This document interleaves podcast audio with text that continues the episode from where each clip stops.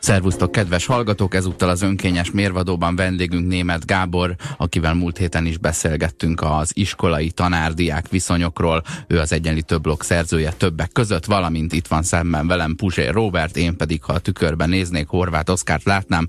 A mai témánk egy hasonló fölé alá, vagy alá fölé rendeltségi viszony. A munkahelyen egyrészt a főnök zsarnokságának való alávetettség, másrészt pedig egy ilyen kádári örökség, ahol a kis emberséget hordozzuk magunkkal, és úgy érezzük, hogy érdemtelenül vagyunk bárhol is a világban, és attól rettegünk, hogy kéne derüljön a sötét kis titkunk, pedig nincs is sötét kis titkunk.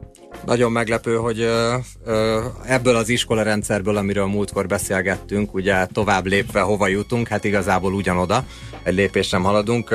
Talán felütésnek. A, érdemes tudni, hogy most az ügyben szondáztattam meg az olvasóinkat, hogy milyen munkahelyi terrorral találkoztak ők a saját kis életükben, és rögtön kiderült, hogy ők erre a kérdésre nem szeretnének válaszolni Facebookon, mert hogy a munkáltatók azok nézik az ő Facebook tevékenységüket.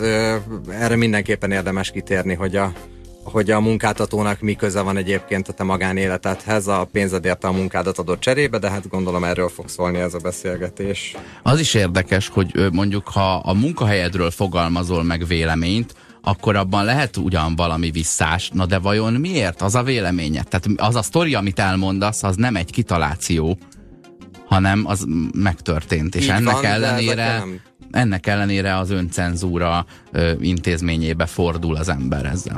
És ugye olyan esetekben is ez megtörténik, amikor nem a munkáltatódról fogalmazol meg véleményt, hanem neked esetleg az a véleményed, hogy az a, a fának a levelei azok halvány sárgák, és ez a vélemény nem egyezik annak a banknak a véleményével, vagy egyéb multicégnek a véleményével, aminál dolgozol, ott még problémásabb ez. Mert azt még valahol meg is értem, hogyha te neked Facebookon kint van az a neved mellett, hogy te a, a kiskerék Kft-nél dolgozol, akkor ne írt ki nyilvános posztban, mindenki által látható posztban hogy, hogy nagyon vacak kerekeket gyárt ez a Kiskerék Kft. Ugyanakkor az, hogy te miért nem írhatod le a Kiskerék Kft. dolgozójaként, hogy az éget most kékebbnek vagy zöldednek látod, ezt már nem értem. Magyarországon újra meg újra felemlegetik a nem szarunk oda, ahol enni kapunk, vagy, vagy ö, ö, aki fizeti a primást, annak húzza a nótát, mint ilyen, ilyen kézben nem harapsz. Igen, nem, nem, nem, nem harapsz enni ad. ami enni ad. Igen. igen, igen, tehát hogy ezek a, ezek a korrupció mantrák, ezek a kisembert kisemberség státuszban tartó mantrák újból is újbóli felemlegetése zajlik, öntudatos megvallása a szolgaságnak, és a megkövetelése, hogy a másik ember is szolga legyen, mert ha a másik ember nem szolga, a kis embert semmi nem ö, bosszantja jobban, meg semmi nem háborítja fel jobban, mint a másik embernek az öntudata, meg az önérzete, meg a kiállása önmagáért. Mert hogy neki miért szabad, ha nekem nem szabad? És a helyes következtetés ilyenkor persze sosem az, hogy talán nekem is kéne, vagy talán én is lehetnék szabadabb, vagy talán én is működhetnék autonómabb módon, hanem mindig az a következtetés, hogy másnak se szabadjon.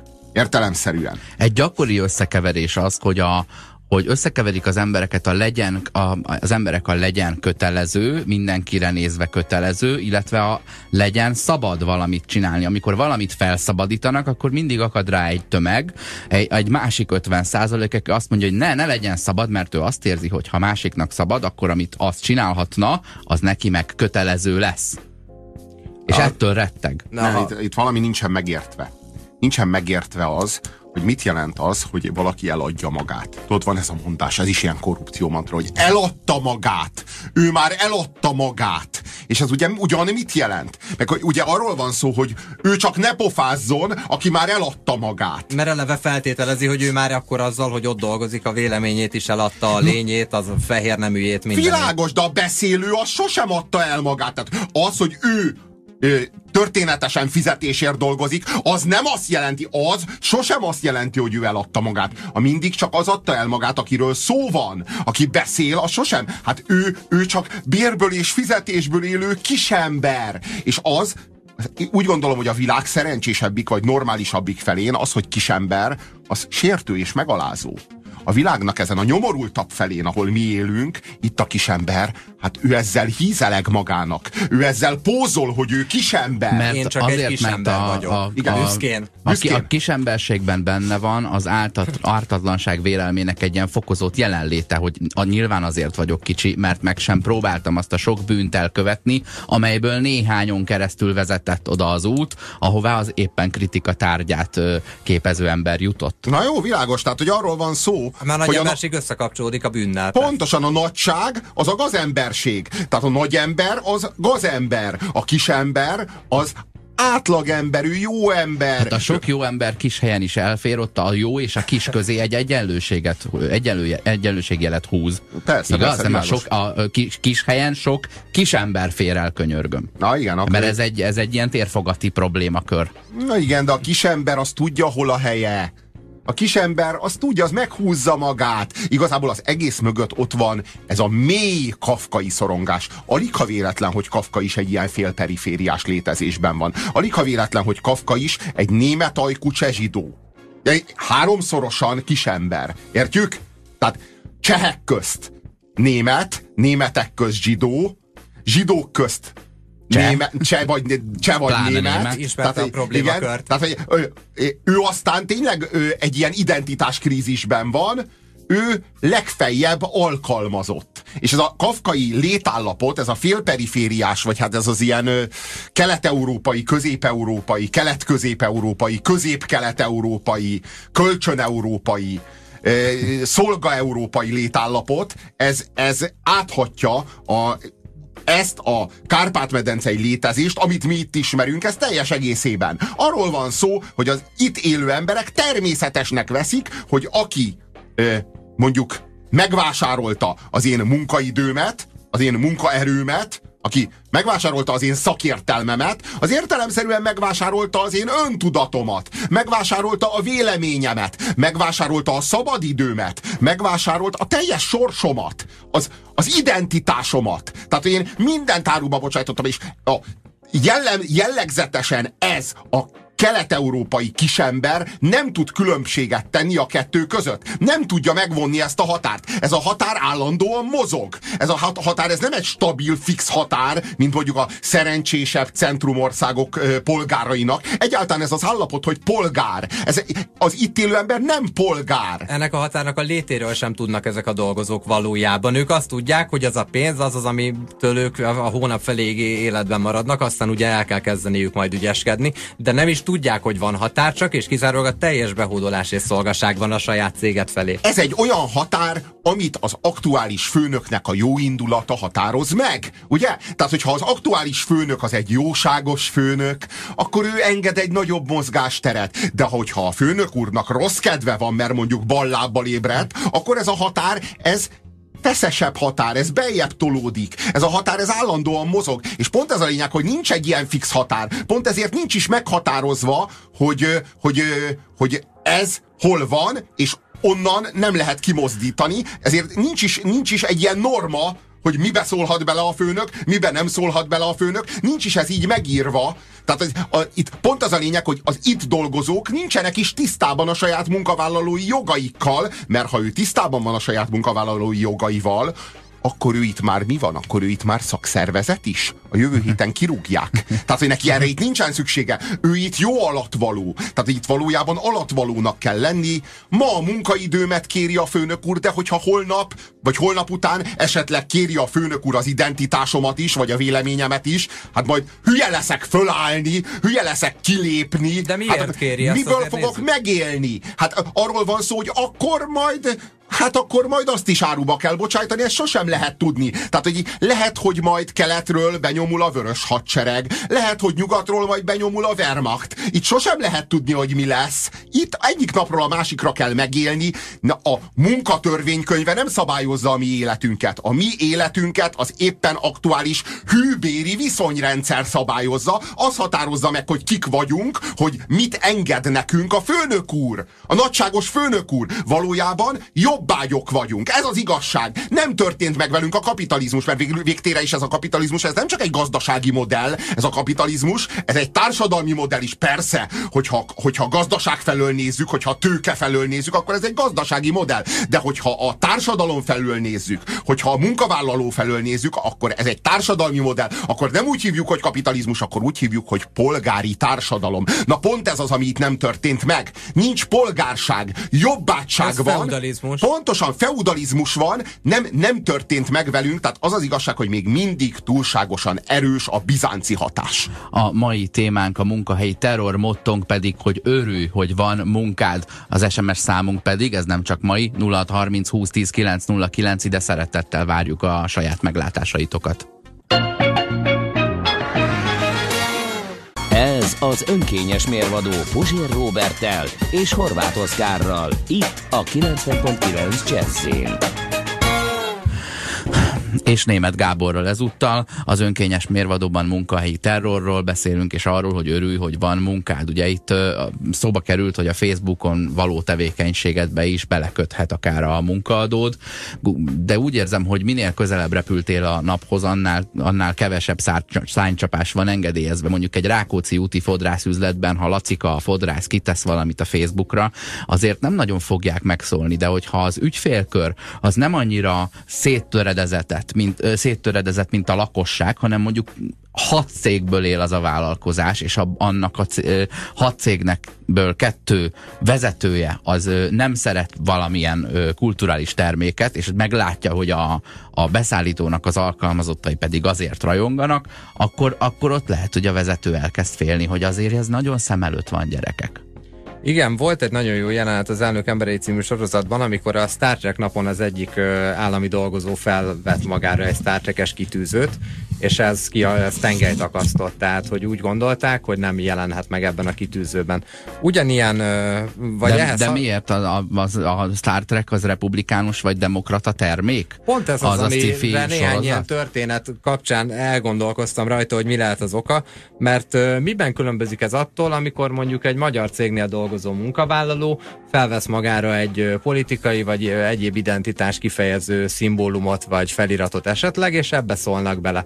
Tehát, hogy ö, ö, túlterjeszkedik ezzel mindenképpen a munkáltató azon a mm, szférán, mint amiben neki benne kéne lennie, de hogy ezt a határt, a, miről a Robi beszélt, szerintem nem is nagyon érzékelik a munkavállalók, hanem azt gondolják, hogy ha én valahonnan megkapom a pénzemet, akkor ott maximálisan szolga, vagy egy fantasztikusan jó SMS jött ezzel kapcsolatban. Ö, hogy van a ke- ö, kedves felesége Safranek, két éve önnel ér uram. Azt hiszem a macskafogóból ez egy tipikus rész arra, mit gondol a főnök a beosztottról. Minden az övé, hogyha már alkalmazta. Ö, emlékezzünk vissza, hogy a macskafogónak a, a vége felé, amikor a macskák ünneplik az egerek legy- legyőzését, azt közvetítik a tévében, Safranek otthonról nézi a kislányával. Senki más nincs ott, és... Ki tudja, és, hogy nincs ott senki más. Hát ez ugye? az, mert azt mondja a kislányának, hogy tapsolj te is, Keti. Mintha, mintha ott is követnék, tehát hogy a, a WC-ben egyedül sem mer halkan arra gondolni, hogy Mr. Tyfel vagy akár Giovanni Gatto az nem Na, egy remek ember. De itt ér, itt ér össze a privát zsarnokság az intézményes államilag vezérelt zsarnoksággal. Tehát az 1984-nek a világa, meg a dupla gondolnak a világa, meg a telekép, ami ugye az a tévé, ami nem, Ami amit, nem, néz. amit nem csak te nézel, hanem ő is néz téged. Most itt konkrétan erről van szó, tehát hogy mert hogy ugye tudjuk jól, hogy Safranek, ő az állam ö, alkalmazásában áll. Tehát, hogy az ő esetében arról van szó, hogy az állami zsarnokság és a privát munkahelyi zsarnokság az egy és ugyanaz. Ennek megfelelően ö, mm, azt látjuk, hogy beszivárog az életünkbe ez a fajta parancsuralom. És mi ezt a parancsuralmat működtetjük, és tápláljuk a saját félelmünkkel. Olyan természetesnek veszük, mint a levegőt valójában. Csak azt kell érteni, hogy ez a parancsuralom a, a munkahelyeden, a főnöködnek, az uralma fölötted, az a te félelmedből táplálkozik. Tehát nem azt kell érteni, hogy az váltja ki a te félelmedet, az oda visszahat. Tehát a te félelmed is okozza azt, hogyha, hogyha nem félnél ettől, megszűnne a hatalma fölötted. Hogyha azt mondanád, hogy én ezt kirakom, és hogyha nem tetszik, akkor rúgjon ki, akkor ezzel átpasszolnád a labdát a másik oldalra, és higgyed el, hogy meg kéne, hogy gondolja, mert az a ti együttműködésetek, neked beosztottnak, és neki főnöknek az együttműködésetek, ez egy win-win üzlet, ez egy kölcsönösen előnyös üzlet. Ha nem volna az, akkor te nem dolgoznál ott. Hát azt kell érteni, hogy ha téged onnan kirúgnak, vagy te onnan kilépsz, akkor a te helyedre valakit hozni kell. Azt meg kell találni. Hogyha az elég jó, akkor azt be kell tanítani, abba beletelik vagy fél év, hogy ő olyan színvonalon termelje a profitot a te főnöködnek, mint ahogyan te azt most teszed.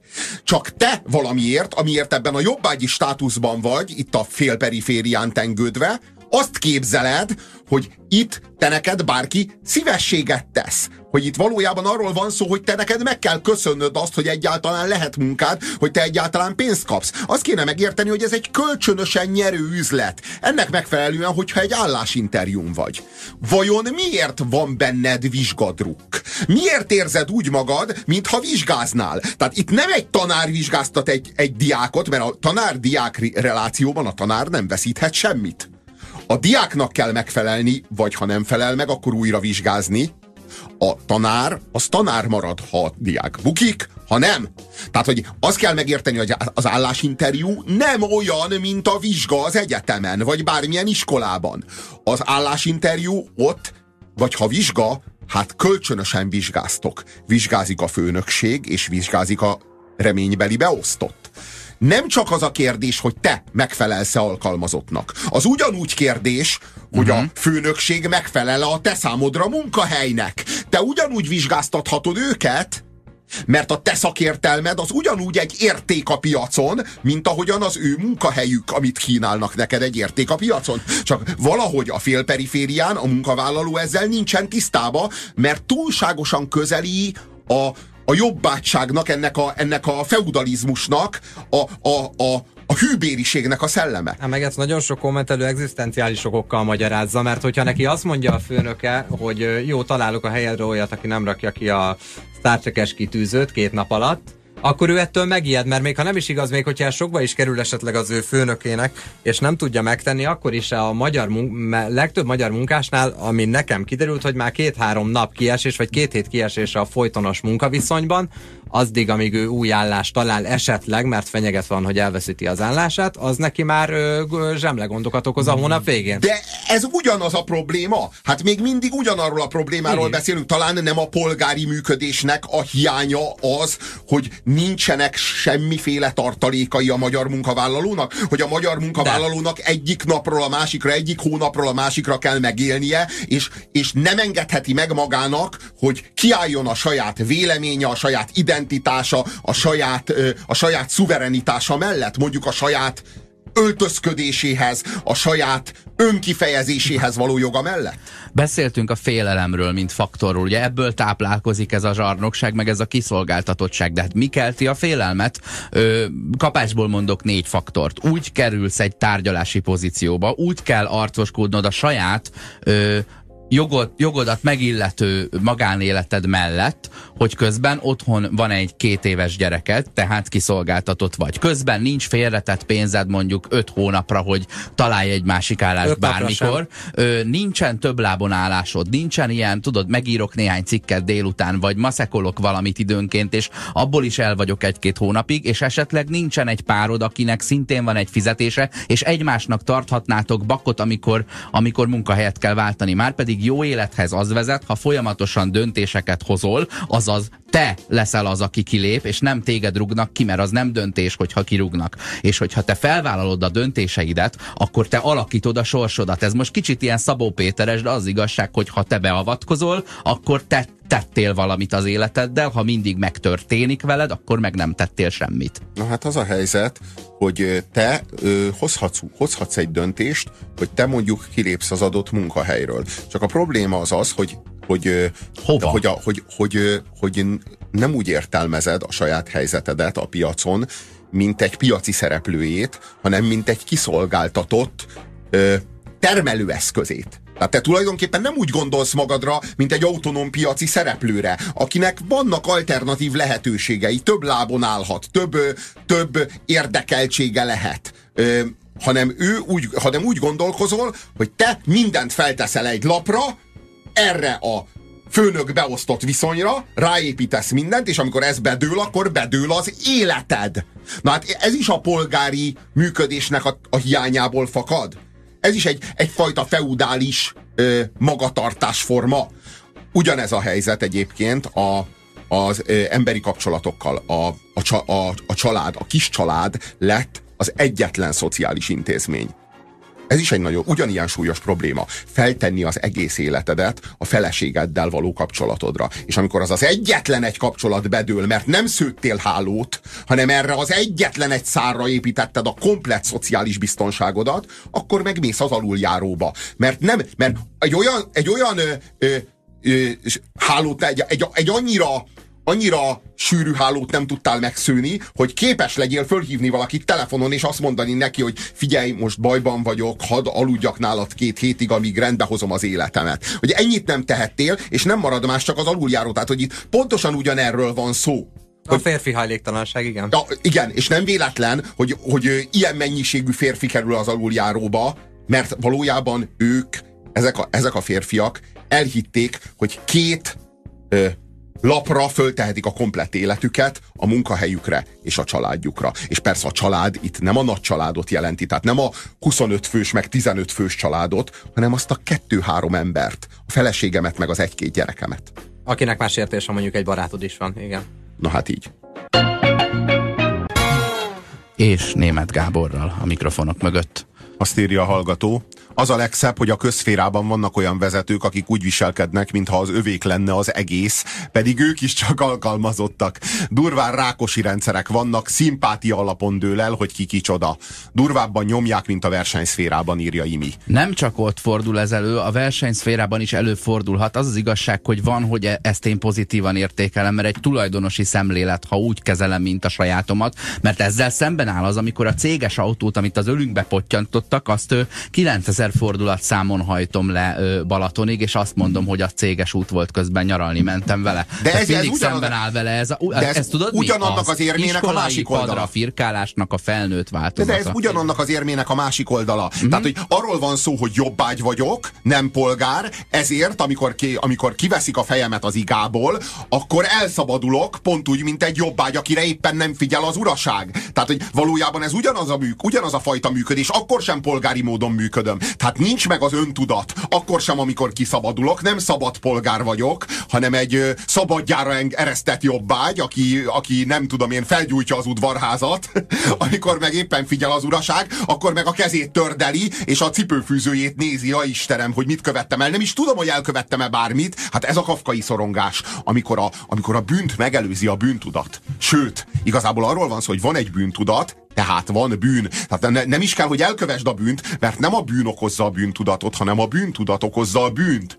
Bűntudatod van, tehát bűnös vagy. Mi a bűnöd? Az, hogy alatvaló vagy. Ez a nem egyházi típusú eredendő bűn. Igen, Igen, és uh, személyes kedvencem volt, amikor 13 évvel ezelőtt egy nagy könyvmultinál dolgoztam, és ott a saját bűnét hogyan rejtette el a munkáltató, uh, aki elől mi is elrejtettük a szörnyű bűneinket mi olyan beosztás szerint dolgoztunk, ami nem volt törvényes. Tehát konkrétan a munkatörvény könyvébe ütközött az, hogy mi be voltunk oszva, amennyi időre, amilyen körülmények között nekünk ott dolgoznunk kellett. És a konyhai kredencnek a belső oldalára volt felrakva az a beosztás, ami szerint be kellett járnunk dolgozni, és az ajtóra volt kifüggesztve, ott, ahol egyébként a vevők is láthatták az a beosztás, amit, hogyha esetleg jön egy munkaügyi ellenőrzés, akkor meg lehet tekinteni. A kettős dropboxozás Így van, de esete. nem nagyon volt olyan munkahelyem, ahol ez ne így lett volna.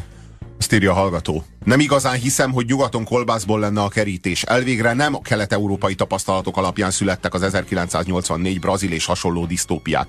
Hát dehogy is nem, kedves hallgató.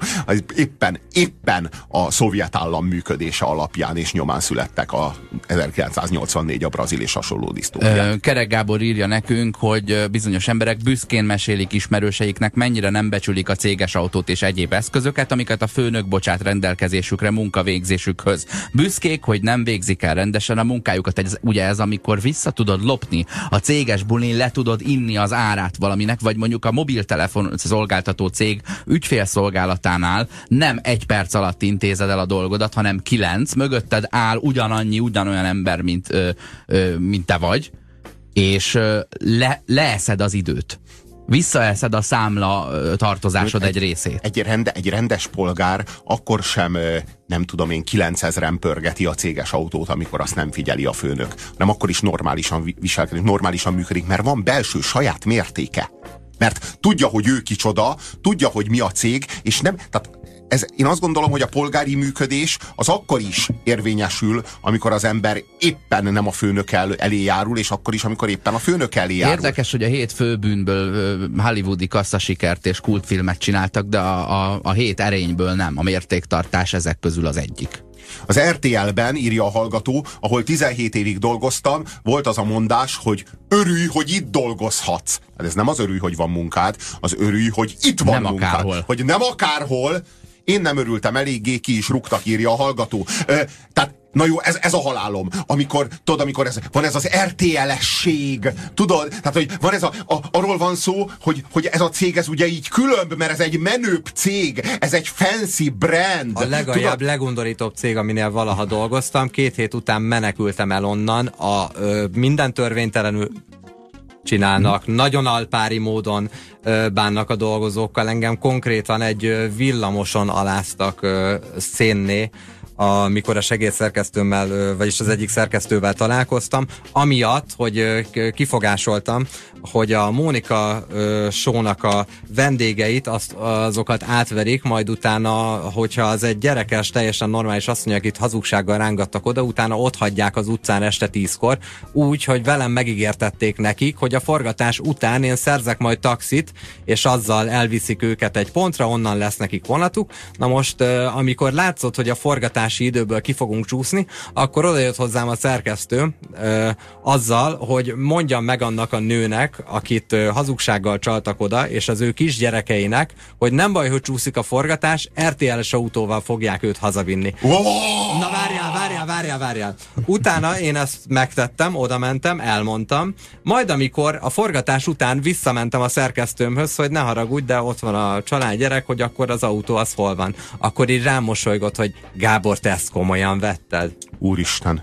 Na, Na jó, ha a félekségnek van minősítés. Ki, ki a Selmeci Viktoriáról beszélünk. Mert Ú, de undorító. Na jó, de ez a halálom, a céges identitás, tudod? Amikor így azt várják, hogy te így vedd magadra az identitást. De újra indul a Mónika show szerencsére most. És te, és te, és te, és te innentől kezdve te, te, te RTL-es vagy, érted? Te a saját identitásodat, azt most gazdagíthatod, érted? Tehát te innentől nem csak német Gábor vagy, te innentől német RTL-es Gábor bár, vagy. Ez egy német cég, Gáborság az irodában a csocsó, meg a babzsák, meg a Playstation ugye ki van rakva, és érezd úgy, hogy ez itt jobb, mint az otthonod, úgyhogy becsüld meg, mert legközelebb az utcán fogsz Csak, a, ne, csak azt kéne tudnom, hogy az egyik ilyen cég miért külön, mint a másik. Tehát valaki magyarázza el nekem, hogy az Apple az miért fancy cég, mint az IBM. Valaki magyarázza el nekem, hogy az egyik ilyen cég az miért lenne bármivel is különb, és miért lennék én attól menőbb. És egyáltalán miért akar, miért gondolja azt, hogy mondjuk, vagy miért gondolja azt rólad, hogy a te német Gáborságod az így kevés. Az kevés. Az még ki akar egészülni egy ilyen RTL-es német Gáborsággá. Hogy, az, hogy, hogy egyáltalán, tehát hogy neked erre a céges tudatra szükséged van, és neked erre a céges identitásra szükséged van. Hogy egyáltalán te így önmagadban, a teremtésben, te így nem, te egy kiegészítésre szorulsz. Tehát így, így igazából leg, ez, ez, a, ez a leggusztustalanabb, és hogy azt gondolják is, hogy ők tényleg elhiszik. Ez a hogy, na, nap végén az asztalra hánytam, tényleg olyan ez, egy, ez, és állapot. ez valójában egy ilyen, egy ilyen mesterséges mítoszteremtés, és ezáltal tényleg meg is teremtik azt az érzelmi és lelki állapotot, hogy valaki azt érezze, hogy RTL-es autóval haza, és az mit jelent? Ugyan mitől RTL-es az az autó? Attól a nyomorult matricától, Így meg egyáltalán mitől annyira menő az a brand, az az RTL? A nyomorult való világtól, a Mónika sótól, attól a rengeteg szeméttől, attól a halom igénytelenségtől, amivel 19 éven keresztül mérgezték a magyar emberek tudatát? Ettől olyan menő, vagy ezért kéne olyan büszkének lenni attól, hogy beülsz, beülhetsz egy autóba, amit fölmatricáztak RTR-re? Na az a, az a nagyon súlyos, amikor valaki azzal büszkélkedik, azzal henceg, meg azzal kivagyiskodik, amit szégyelnie illene. Így van. Munkahelyi terrort kóstolgató műsorunkhoz írja nekünk Tom Keller a Facebookon. Relációt érzek az örül, hogy van munkád, és egy esetleges nem tetszés esetén megkapott, le lehet számolni nem kötelező itt dolgozni között. Ugye, hogy ez, ez egy kicsit ilyen két egymás ellen ható bikacsök, amivel telelgethetnek egy, egy tüzes fákja vége és egy ilyen jeges szurony, amivel, amivel egy, egy csőbe szalasztanak be. Azt írja, hogy mintha ezek elsütögetése kvótaszerűen benne lenne benne a szerződésünkben, és tipikusan gyártósoron elhangzó miért áll a sor, és a had menjen, már miért nem megy, és ezek további szinonimáival egyetemben lennének itt van, itt van egy, egy SMS író, aki mintha csak saját személy által és, és üzenete által kívánná illusztrálni a jobbátságot. Üdv Robert! Mióta ez a véleménye az RTR-ről? Már akkor is így gondolta, amikor ott dolgozott? Kérdezi Pál. Te most nos, hát, kedves, nos, nos, hát, nos kedves, csak valaki nem harap abba a kézbe, ja, milyen miatt. No, csak hát, kedves Pál. Pontosan nos, erről szól ez nos, a műsor éppen. Nos, hát, kedves Pál, amikor ott dolgoztam, én akkor is elmondtam a véleményemet, ott és akkor, ahol a pókfészkel az RTR-ről. Elmondtam a fókusz kamerájába, elmondtam a fókusz extra a Focus Report keretében előadtam. Elmondtam szinte minden alkalommal, amikor egy mikrofont, illetve egy kamerát toltak a pofámba. Néha kivágták, néha akkora kultúrsokkot reméltek tőle, hogy bent hagyták. Hát néha le is ment. Én mind, minden, már akkor is elmondtam. Én azt gondolom, hogy jogom van a véleményemhez, és én azt gondolom, hogy az RTL az például abból is nézettséget gyártott, hogy leadta, hogy mi csak hát ez a puzsér, itt miket mond rólunk. Hát ezért könnyű a médiát sokszor meghekkelni, mert azt gondolják, hogy ha beraknak azzal, igen. Igen, igen. Hát van is egy film, ami, ami egyébként egy elég kiváló dokumentumfilm, vagy hát dokumentumfilm, hát propagandafilm, hát hol a határ, ezt nehéz megmondani, mert, mert, mert igazából ez a, ez a Corporation című film. És ugye a Corporation című filmben ö, ö, elhangzik nagyon-nagyon konkrét vélemény a, a, a multiknak a működésével kapcsolatban. És ezt a corporation már, de az egész tulajdonképpen a multinacionális érdekek, meg a multinacionális működésnek a rohadt kemény kritikája. És ez a film, ez ment, és ezt sugározták a multiplexekben. Na most, hogy van ez? A multiplexek, meg a, meg a, meg a, a, a mozi hálózatok, azok részvénytársaságok. Most ezek a részvénytársaságok az ő ellenük szóló propaganda anyagnak a, a, a közvetítői? És vajon miért teszik ezt? Azért, mert ennyire rövid távon gondolkodik egy multi. Egy multi az mindig is a közvetlen megtérülésben gondolkodik, és nem gondol arra, hogy ennek majd milyen következményei lesznek, hogy ő ezzel milyen mémeket szabadít a társadalomra, és hogy az egyszer majd visszaszabadulhat rá, és az egyszer majd ráéghet az ő körmére. Na most itt ugyanez volt a helyzet. Az RTL ott és akkor nem úgy gondolta, hogy ezek az ő számára veszélyes mémek lehetnek, hanem azt látta és azt érezte, hogy hoppá, ez egy olyan kulturális termék, amilyet eddig még nem adtunk. De látod, hogy ez nem, nem az fog. ő számára veszélyes mém, hanem neked olvassák be, hogy na akkor bezzeg jó volt, amikor Kicsit úgy jártak, mint a na nagy embetűs gyors étterem, ami Németországban meghirdette, hogy interneten lehet szavazni, hogy mi legyen a legújabb hamburgerüknek mhm. a neve és le kellett állítani Gondolom, az akciót. Chuck Norris burger lett, vagy valami ilyesmi Holocaust burger, egy kicsit még rosszabb. Oh. Azért, mert hogy trollok rászálltak, ugye a forcsedes trollok rászálltak erre az akcióra. Megvan a Microsoft akciója, amikor létrehoztak egy mesterséges intelligencia szerűen működő robotot. Akiből ilyen náci lett, ha nagyon kettő hamar. órán belül nácivá nevelt igen, a, a, igen, köz, igen. A, a, a, a populus. De igen, a büszkék voltak rá, hogy ez a robot képes tanulni, és így kettő nap alatt náci lett. 0630 20 10 909, ide várjuk esetleg a történeteiteket, amelyek a munkahelyen ö, a, a terrorárnyékát vetették a múltatokra, vagy akár a jelenetekre. Egyébként itt van még egy, ö, Kovács Józsi írja nekünk. Pár évvel ezelőtt egy olyan magyar munkahelyen dolgoztam, pénzügyi szféra, ahol egy nálam 7 évvel idősebb, 42 éves nő volt a főnököm. Két év után szóltam neki, hogy szeretnék vele beszélni a tárgyalóban. Szerintem azt hitte, hogy felmondok. A tárgyalóban megmondtam neki, hogy úgy érzem lenéz, és nem segíti a munkámat. Erre válaszul felállt, és sírva kirohant. És folytatja, hogy két évig dolgozott még ott, mire felmondott, és örül, és talált egy sokkal jobb hasonló helyet. Ö, gyakorlatilag az összes ilyen összezördülés után hetekig nem nézett rá a főnöke, átnézett rajta minden munkát a, a vele azonos beosztásban lévő kollégának adott, úgy csinált, mintha nem lenne, nem lenne a probléma. Ö, és itt arra próbál rámutatni, hogy ennyit jelent egy jó vezető, vagy rossz, vagy egy jó légkör, vagy rossz. Azt írja a hallgató. Építész, építészirodában dolgoztam alkalmazottként. Pénteken délben leadási határidőnk volt. Csütörtökön este hatkor lementem a Margit szigetre egyet kocogni, hogy kiszellőztessem a fejem a reggel, reggel óta tartó meló miatt.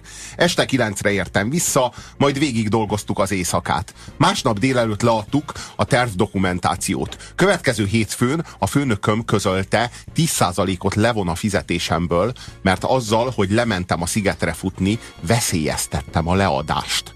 Ezresenként számolta vissza a különbözetet. Hihetetlen. Ez az önkényes mérvadó Puzsér Robertel és Horváth Oszkárral. Itt a 90.9 Jazzin. Az önkényes mérvadóban német Gáborral együtt a munkahelyi terrort feszegetjük, és elmondanám például azt, hogy többször ebben a műsorban kiálltunk a részmunkaidő mellett, és kiállunk most is, és kiállunk a távmunka mellett, mert ezek egy élhetőbb életet tesznek lehetővé. Ugyanakkor, ha ma az a, az a témánk, hogy hogyan érzed egyre kisebb embernek magadat a munkahelyen, akkor nem árt megemlíteni, hogy pont a távmunka, pont az a pillanat, amikor azt mondják, hogy Zolikám, itt egy laptop, pénteken nem kell bejönni, home office-ban lehetsz, ugye otthonról dolgozhatsz, abban a pillanatban a vállalati csicskaságodat egy ilyen barbis lunchboxban, egy kis uzsonna dobozban haza is vitted, és ott föl, föl, fölhánytad a falra. Mert onnantól kezdve azt is számon kérhetik, hogy reggel hatkor, meg Vagy este kilenckor miért jelentkeztél, vagy miért nem jelentkeztél be a munkahelyi mm. hálózatba. Mm. Kedves Robert, full respect a válaszért, üdv Pál. Köszönjük, Pál megnyugodott. Mégis minden rendben van. Kedves Pál, full a respect a megnyugodásért. Üdv, Másik kommentünk. A multi mindenbe beleszól, figyeli a Facebook profilodat, a megosztásaidat. Én már átéltem kellemetlen perceket ezzel kapcsolatban nagyfőnöki irodában. Ott a minden multinál ugyanaz az, minden multinál ugyanaz az etikai kódex, miszerint munkahelyen kívül is úgy kell viselkedned, ahogy azt ők elvárják. Például drogteszt, nézik a pisidet, és ha pozitív, senkit se érdekel, hogy munkára képes állapotban vagy, és egy hónapokkal ezelőtt is panglit mutattak ki, kirúgnak és feljelentenek. Szó nélkül átszervezik az életedet, ha azt mondod, nem tudsz túlórázni, kitalálják, hogy lesz neke, hogy, az, hogy ö, jó lesz ez neked, és ha nem, akkor gyorsan terítékre kerül a nem kötelező itt dolgozni mondat. Uh-huh. Tudod, az a, az a nehézség, az a, az a súlyos probléma ezzel kapcsolatban, hogy amíg az alkohol az nagyon hamar kiürül a szervezetből, ezért ha kimutatható a véredben az alkohol, akkor te be is vagy rugva, tehát akkor hat is, hat is az alkohol, addig a, a THC-val ez egészen másképpen van. Az egy héttel ezelőtt elszívott füves cigi is kimutatható most a véredből. Ennek megfelelően, vagy a vizeletedből. Ennek megfelelően, hogyha kimutatják a, a, a THC-t, ők azt nem tudják megmondani, hogy az elmúlt egy órában, vagy az elmúlt egy hétben szívtad, esetleg az elmúlt egy hónapban szívtad, azt tudják, hogy valamikor te szívtál. Ennek megfelelően jogosan vélelmezik, hogy most is be vagy ebben a percben szakadva, de akár jogosan vélelmezik azt, hogy, hogy mondjuk nem. Tehát, hogy igazából nem tudhatják. És ennél pontosabban ezt ők már nem tudják felmérni, mert ez már nem felmérhető.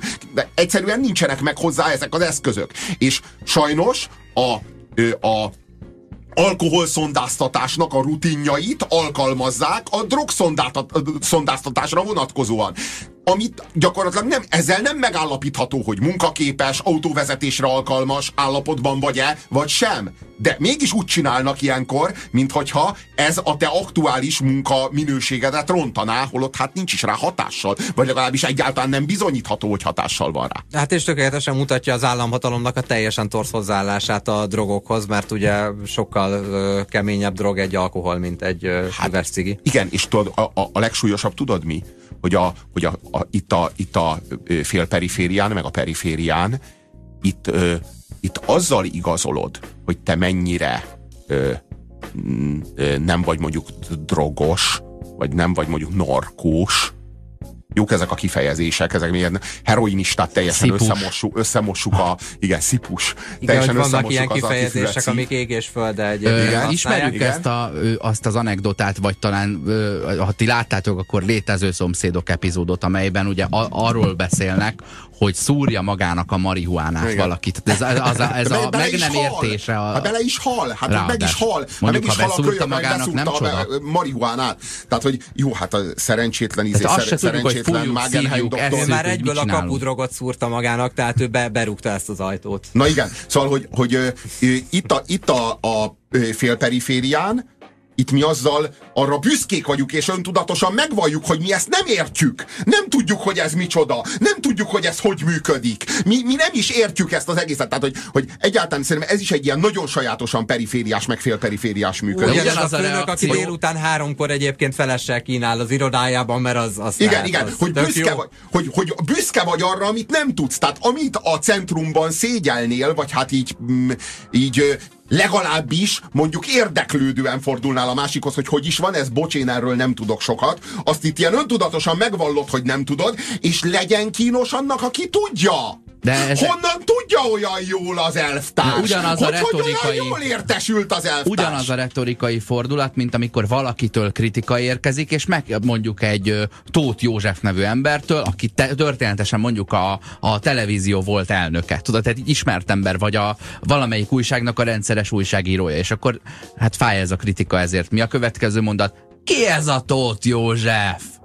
Mm. Hát a, a gond az, hogy te nem hallottál. Tehát a Google-be kell beírni, hogy Tóth József mondjuk, Igen. és ki fogja írni. Na jó, tehát hogy ez a félperifériás uh, hencegés a saját tudatlanságommal, meg azzal, hogy én, ehhez, én ezt nem tudom, én ezt nem értem, én ehhez nem értek, és pontosan e, ezért működik így a, a drogszondáztatás, vagy mondjuk a THC szondáztatás. Mert hogy a biztos úr büszkén nem érti ezt, hogy ez hogy megy ez a dolog. Mert a jó ember ehhez nem ért. Pontosan, pontosan. Tehát nem arról van szó, mert, ne, mert látod, ez se, tehát ezeket a distinkciókat se tesszük itt ki hogy mit jelent az valamit fogyasztani, és mit jelent az valamiről értesülni. Tehát attól, hogy én olvasott vagyok, és mondjuk nagyon sokat tudok arról, hogy mondjuk hogy működik a heroin, vagy a heroinizmus, vagy mondjuk tudom, hogy mit jelent az aranylövés, és hogy minek a következménye az aranylövés, hogy mondjuk az aranylövés az nem annak a következménye, hogy rossz minőségű heroint kapnak, hanem hogy nagyon jó minőségű Erről nagyon sokat kapnak. és nagyon mélyen beszélsz. Hogy Például, van itt valami? Na ez az érdekes. Honnan tudok én erről? Honnan ismerem én jó, ennyire jól ezt a témát? Meg honnan tudok ilyen drogokról, mint a crack,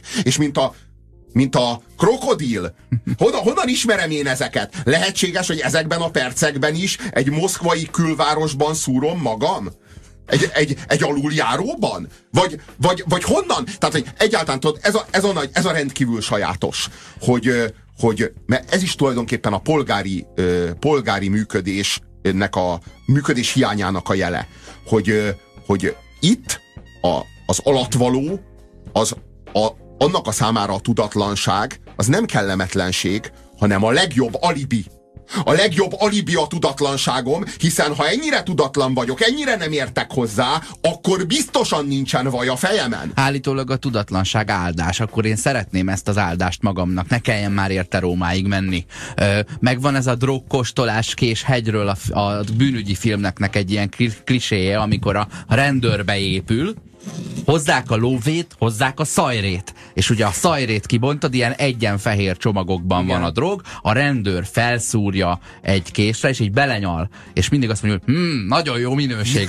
és, én, és, én, és én valami kettő évvel ezelőtt, 36 évesen értettem meg, hogy itt ő nem arra gondol, hogy ne jó majorannás, vagy, vagy ebből, ettől olyan jó zöldes látomásaim lesznek, nem kékesek. De tényleg azt hittem, hogy a rendőr az valami ex-drogos, aki itt arra utal a jó minőséggel, hogy, hogy hú, ez aztán jó kis trip lesz. filmekben ilyenkor a tisztaságára. Fél, fél gramnyi heroin meg kokain szívnak fel. Nem, mert belenyal, és nyilván van valami savas, tehát hogy ezt megtaníthatják neki, de a tisztaságáról beszél, én a minőség alatt mindig azt értettem, tudod, hogy most ö, ö, ö, mit tudom én, ö, vákumfóliás virslit eszel, vagy egy séffőzött neked. És, Tehát és azt hittem most a tudatlanságodat akarod nagyon hangsúlyozni ezzel a témával kapcsolatban. Mentem, mentem, ami menthető. De hát a drog az rossz, értem?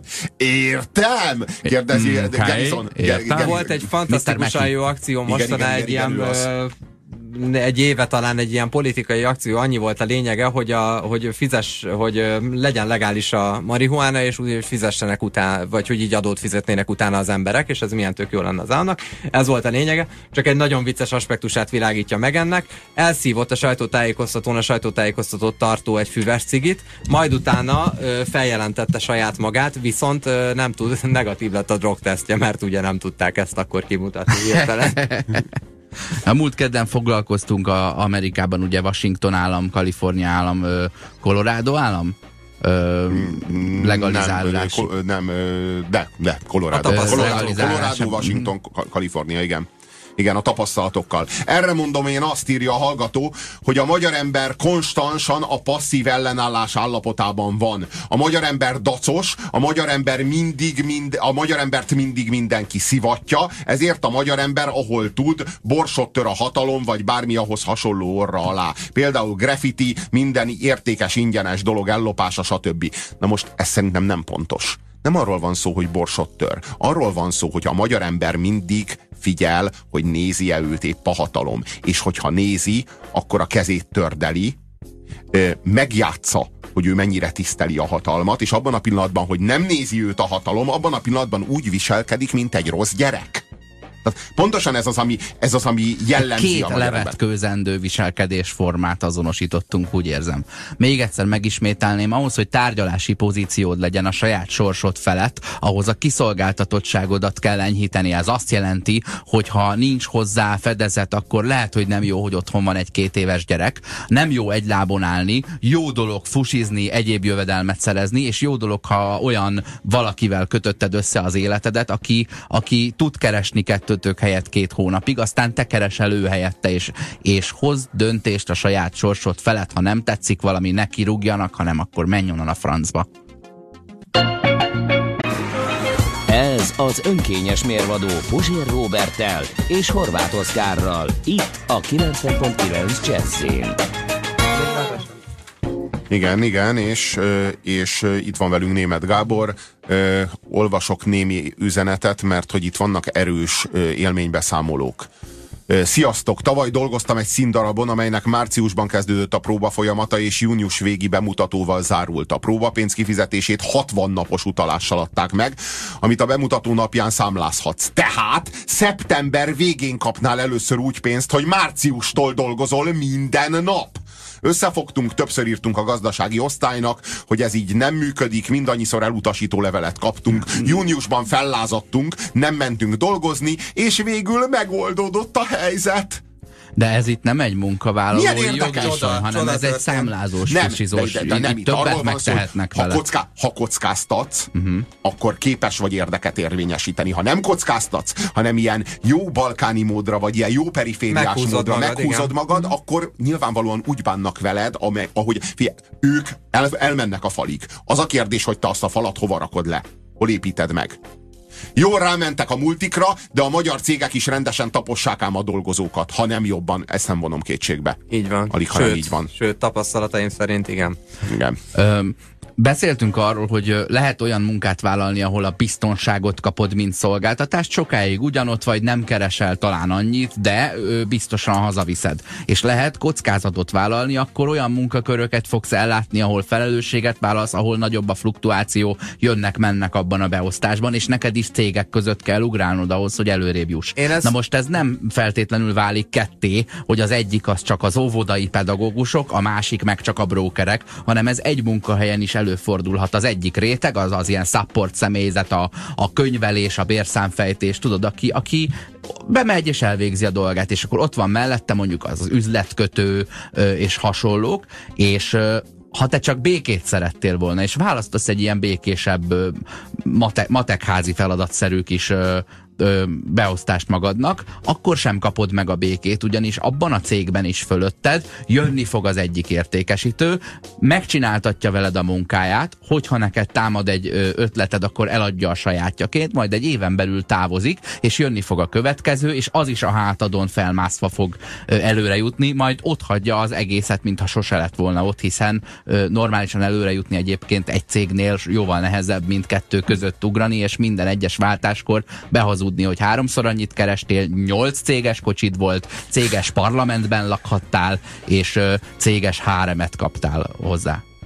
Az a durva, írja nekünk a hallgató, hogy a céges bulin az alkoholfogyasztása a vegyük elő a jobbik énünket szinonimája, míg ha megtudják, hogy rekreációs céllal a fele olyan káros marihuánát használtad, akkor egy legalja narkós heroinista pedofilnak. Pedofil, az nagyon... Oszi, nagyon fontos, amit mondtál, én nagyon fontos különbséget látok az állás és a munka között. Nem csak a Kádár rendszerben volt itt, de tudjuk jól, hogy ma is nekünk fiataloknak is a az állás az nem feltétlenül jelent munkát. Nekem is volt olyan állásom, ahol nem kellett dolgozni. Az sokkal nehezebb ö, munka volt. Na, sokkal nehezebb állás volt. De, az de a magyar ember a... nem munkát akar, a magyar ember állást, állást akar. akar. Így van. És néhány éve rájöttem, és azóta vagyok igazából boldog magammal egy 5 éve, hogy ö, nekem inkább munkára van szükségem, és az nincsen hozzákötve egy adott munkáltatóhoz. És sokszor volt olyan, hogy én megkaptam azt akár párkapcsolatban, akár családi oldalról, hogy veszélyesen kiszámíthatatlanul élek. Kaptam egyfajta irigykedést általában a fizetésem miatt, de mellette elmondták azt, hogy ez mennyire veszélyes, amit én csinálok, de ők is szeretnének annyit keresni, és akkor itt van ez a, ez a fajta különbségtétel, hogyha valaki beírja azzal, hogy neki van egy biztos állása, az ne akarjon ö, ö, mozgolódni, mert hogy cserébe ne, vagy ne szólja meg azt a fajta kezdeményező készséget, amivel te két-három munkáltató között váltogatva, vagy projekteket, projektfeladatokat bevállalva, ahol nem az van, hogy neked a napi 8 órádat le kell töltened bent ülve, hanem az van, hogy annak a munkának el kell készülnie, ilyeneket kell bevállalni. Ezek között kell váltogatni, és ez a fajta több lábon állás lehet elérni vele, amiről Robi beszélt mondjuk. Kérdezi a hallgató, mi a különbség a főnök és a vezető között? és hozzáfűzi, a kölcsönös tisztelet mértéke és az empátia komoly szakadék. Ugye a vezető sosem hivatkozna úgy önmagára, hogy mert azért, mert azt mondtam. Tudod, tehát amikor az a hivatkozás, hogy azért van nekem igazam mondjuk egy vitában, mert én vagyok a főnök. Mert szerintem ez, szerintem ez, a, ez a legvégső kudarc. És itt szűnik meg a főnök vezető lenni. Tehát, hogy innentől nem beszélhetünk vezetőről, csak egy főnökről. Általában nem is csinálják, ezt inkább okoskodással próbálják kompenzálni, tehát, hogy valami ne, nekem, a főnök, nekem, nekem a főnököm már érvelt így. Hogy, hogy, hát, hogy azért, mert én azt mondom, azért, mert én vagyok a főnök. Hát elfogynak az érvek, és akkor már... Tehát, hogy valójában Sokszor azért nem fogynak el az érvek, mert te valószínűleg messzebbre elmentél, mint ameddig az átlag munkavállaló el szokott menni, és azért fogytak el az érvek. Valójában a béna érvekkel beszokta érni szerintem a legtöbb. Igen, erőből kell, erőből. Az a lényeg, hogy erőből letoljad a másikat. De valójában nem az a lényeg, hogy, hogy közösen egy erősebb vízió mentén dolgozzatok együtt. Mert most érted, én vagyok a főnök. Tegyük fel, a beosztottamnak a víziója erősebb arról a munkáról, vagy arról a dologról, amit el kéne végezni, mint az enyém. Hát akkor nekem is, a cégnek is az az érdeke, hogy az az erősebb és jobb vízió érvényesüljön, nem? De mi Csak... lesz, ha megelőz? Mi lesz, ha, ha fáj a foga a te munkádra? Na erről van szó. A munkahelyedre. Na pont erről van szó, hogy ez itt egy hatalmi kérdés, nem egy szakmai kérdés. És amikor ez így hangzik el, hogy azért, mert én vagyok a főnök, akkor kiderül, hogy valójában nem a munka a cél, és a főnök beosztott viszony az eszköze ennek, hanem épp fordítva. A főnökbe osztott viszony, a hatalmaskodás a cél, és az éppen aktuális munka, amit éppen végzünk, az csak az eszköze ennek. Éppen, hogy fordított a reláció. És ilyenkor, hát kiderül, hogy mesztelen a király. Uh-huh. Állás vagy munka?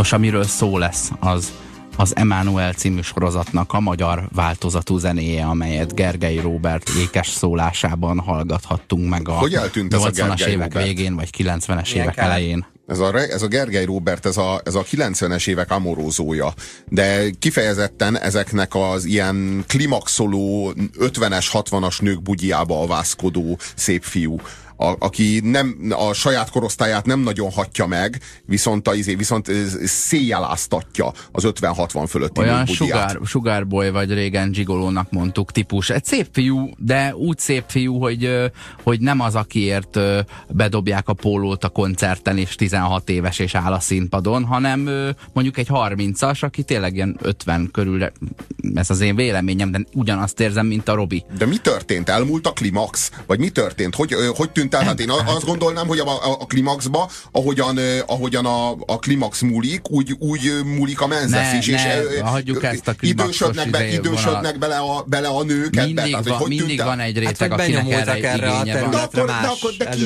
de, ugyan ki, de ugyan ki tudta a Gergely Robertől ezt a, ezt a pozíciót Hát a következő elorozni. 36 éves, tehát ebben a, ebben a pozícióban tetszelegni a 30. születésnap után, és mondjuk a 42. előtt lehet. Tehát azt mondod, hogy kiöregedett ebből a szerepből, Ki hogy... Az, legy, igen, legyen fiatal, de ne túl fiatal, és ne kevéssé fiatal. A, e, e, ebben a pozícióban a szép De akkor most ki Gergely Robert most? Nagyon jó most... a kérdés, 0 30 20 10 9 0 9. Ki? ki Cartman apukája, és Na, ki Gergely Robert most? Az a kérdés, hogy ki volt Gergely Robert valaha, mert igazából neki voltak egyáltalán saját dalai?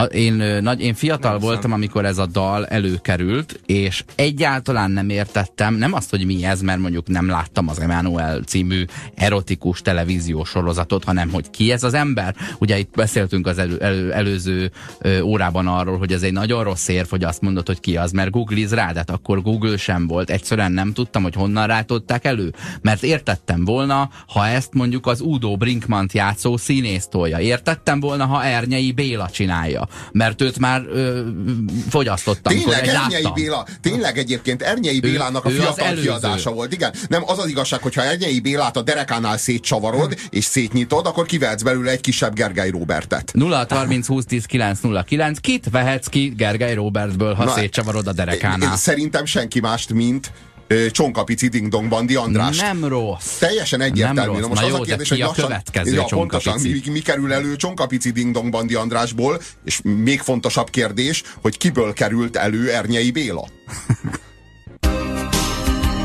a szerelem dalára elindult Emmanuel Ledobva láncai Távol otthonától kóborolt Emmanuel elkísérte vágyai.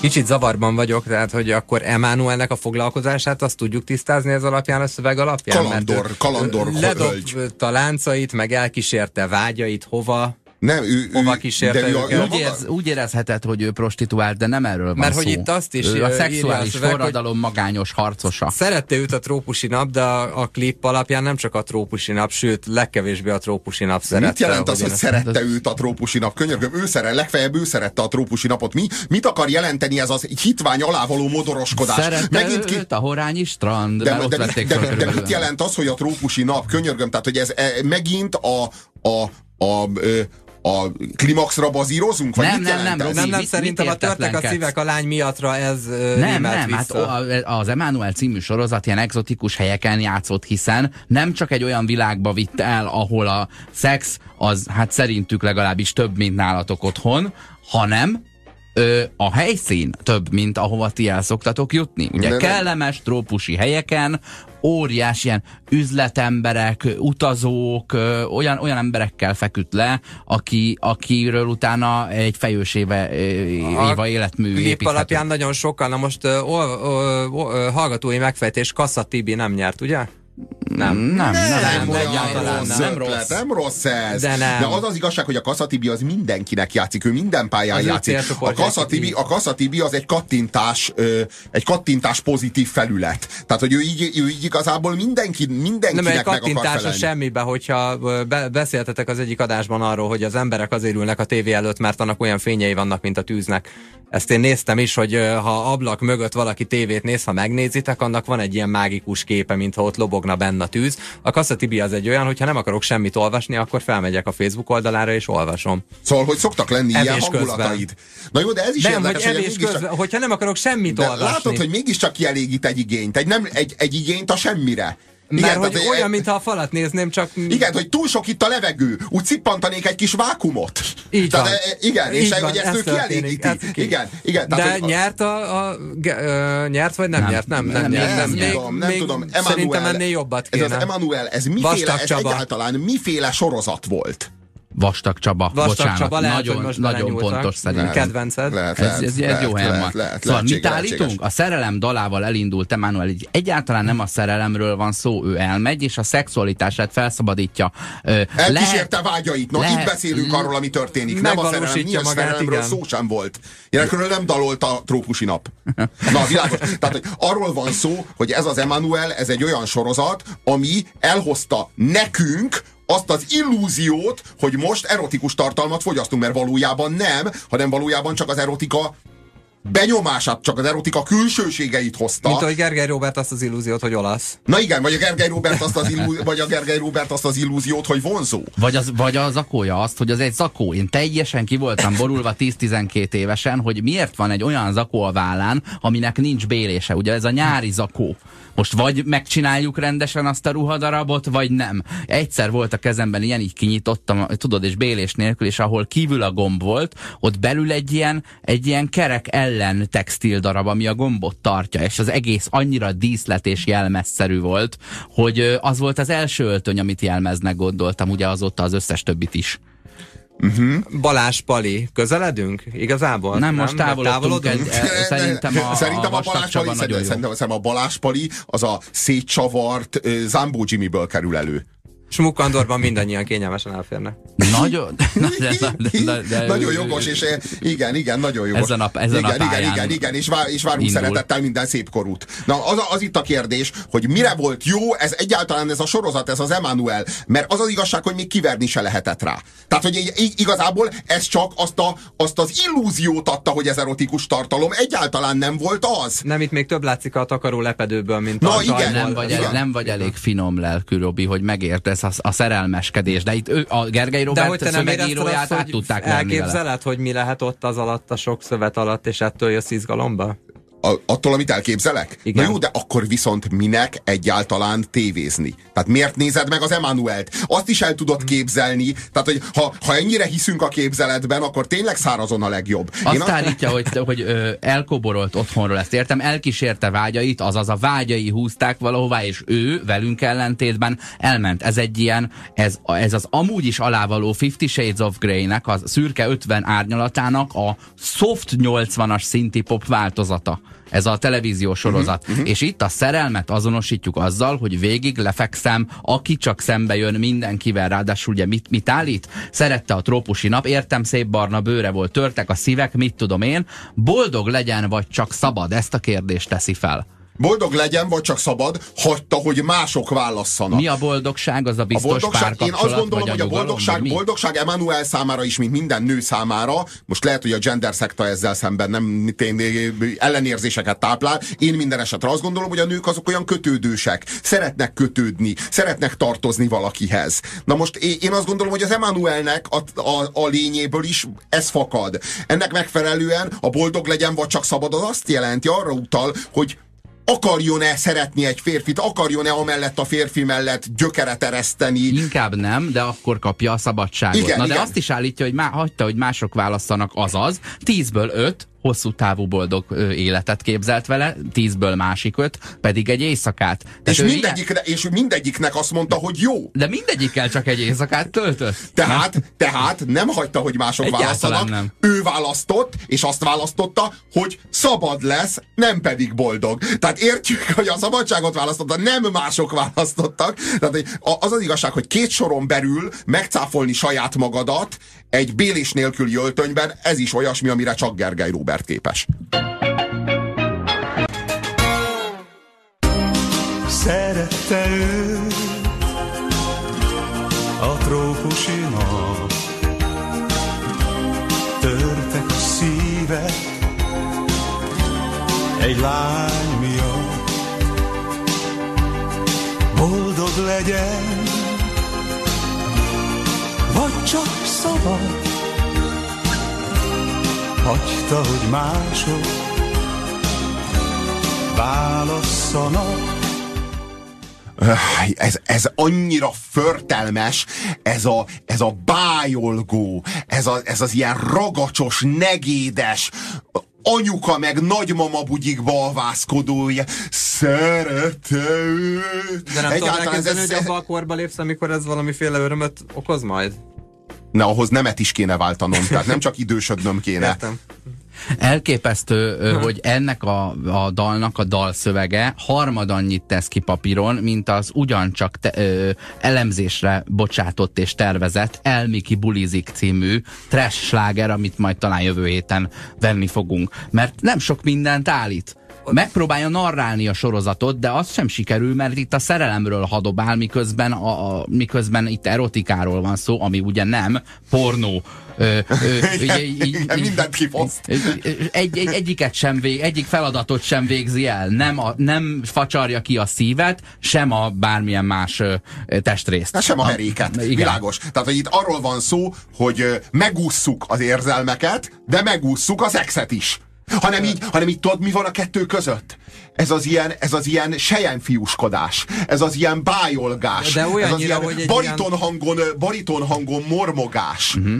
Milyen érdekes, hogy ugye mit hozott ez a sorozat, ez a Sylvia Crystal, aki a repülőn mondjuk beszélget George Lazenby-vel, ez egy ausztrál modell, aki egyébként a Marlboro Man. Tehát ő van a plakáton a Cowboy kalapban, nem különben ő az, az a James Bond, aki egyetlen egyszer volt James Bond. Ő, George Lazenby. Igen, ő interjúvolja gyakorlatilag a Sylvia Crystal a repülőgépen, és az meséli az erotikus ö, sztorikat. A, az a James Bond film, ez, a, ez az ő felsége titkos szolgálatában. Ez az egyetlen James Bond, aki csak egyszer volt, nem beszélve arról, hogy még meg is nősül a végén. Ja, Tehát ez egy anti-James Bond. Érdemes képeket nézni ebből a sorozatból, olyan tényleg, mint egy textiláruháznak, vagy, vagy ilyen drapériaboltnak a, a reklámja, mert hogy mindig úgy vannak a felvételek beállítva, hogy valami elől is belógjon a, a, az előtérben, tehát a foregroundban, meg egyébként a, a nő is teljesen elő, így van, csak hogy nem egy beszélő fej áll az előtérben, igen, persze. hanem valami sejem rongy, és folyamatosan ez, ez ezeket az lehet horrorfilmekben szokott lenni, amikor valakit a bokor távol figyelnek, tudod, akkor be, akkor be kell, hogy lógjon Igen, egy igen, adja ezt a kukucskáló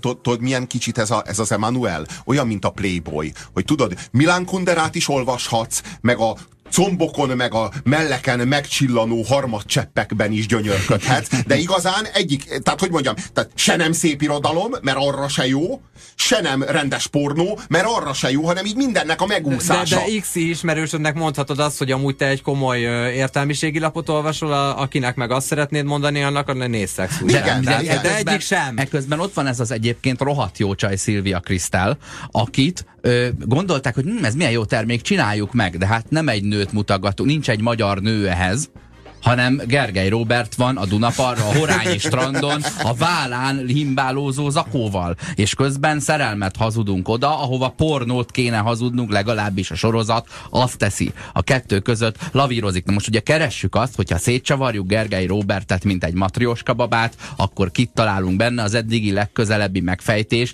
az vastag Csaba volt, egyszerűen nem tudok jobbat, a célcsoportot kellene megkérdezni, mondjuk a, a Soma Mamag és a szerepkör, az, akit, akit a Spicer Györgyi eljátszik a közéletben, ő az, aki ezt tudja, mert ő az a fazon, aki annak az ötvenes nőnek hazudja magát, de ő már azon rég túl van, mert ő már az éterben van a szexualitásával, csak néha úgy csinál, mintha még ötvenes nő volna, és a keblére ölelne egy ilyen harmincast, hogy Gergely Rombika, hát ki az, akit kiveszek belőled, hogyha szétcsavarlak? Hát a vastag Csaba. Elég Rá tényleg, tényleg ő a legközelebbi tipp, akit az SMS írók megjelöltek. Igen, szóval, hogy, hogy arról van szó, hogy mi nagyon szeretjük az érzelmeket, és én, te, én, én például nagyon vevő vagyok egy, egy magánéleti drámára, meg nagyon vevő vagyok egy ízlésesen leforgatott pornóra is. Mert mind a kettőnek megvan a maga funkciója. Az egyik kommunikál az érzelemvilágommal, a másik az meg kommunikál a, a szexuális érdeklődésemmel, meg a szexuális vágyaimmal. De most az az igazság, hogy ez, a, ez az Emanuel, ez mindennek a megúszása, és ennek a kirakat figurája, hát ennek a marketing ö, terméke a Gergely Robert, meg a Gergely Robertnek a bariton hangja. Össze lehet csiszolni ezt a két műfajt egybe, ez a Gaspar Noé-nak a Szerelem című filmje, amiről beszéltem a múltkor, ezt a 18 éven felüli hallgatóknak ajánlom a következőt. Nézzék meg belőle a hármas szexjelenetet, és élvezzék ki annak ö, pornó jellegét. Majd Számolta? kezdjék el megnézni a filmet, és vegyék észre, hogy amikor az a jelenet eljön, semmi kedvük nem lesz a szexhez, mert addigra már a szerelemről szól. E, ez, ez, egy, ez egy olyan számomra eddig lehetetlennek gondolt ö, bravúr, ami ott történik, mert ténylegesen egy ilyen kínos szomorúságban nézed végig már azt a szexet, amit ha csak fölmész egy ilyen ingyenes, ö, ö, tudod, websájtra és megnézed, akkor hm, de jó. És ha, amikor a filmbe ágyazva nézed, akkor úristen, de szörnyű vége de, lesz. De nem, arról, de nem arról van szó, hogy van ez a két funkció az egyik az egy ilyen érzelmi funkció, a másik az meg egy ilyen testi funkció, és minthogyha a Gaspar Noé-nak a filmje az ennek a kettőnek az egyesítése volna, és minthogyha az Emmanuel című tévésorozat meg ennek a kettőnek a kölcsönös kifosztása volna. Tehát, hogy az egyik esetben... Kioltják egymást. Igen, az egyik, esetben, az egyik esetben az egyik a másikat erősíti, a másik esetben meg a kettő közé beesünk. Mint két szék közé. Ez volt az önkényes mérvadó pénteki adása német Gáborral, Puzsé Robertel, Horváth Oszkárral és jelentős mértékben veletek. Köszönjük szépen ezt a hetet. Köszönjük szépen, sziasztok. Kellemes hétvégét, sziasztok.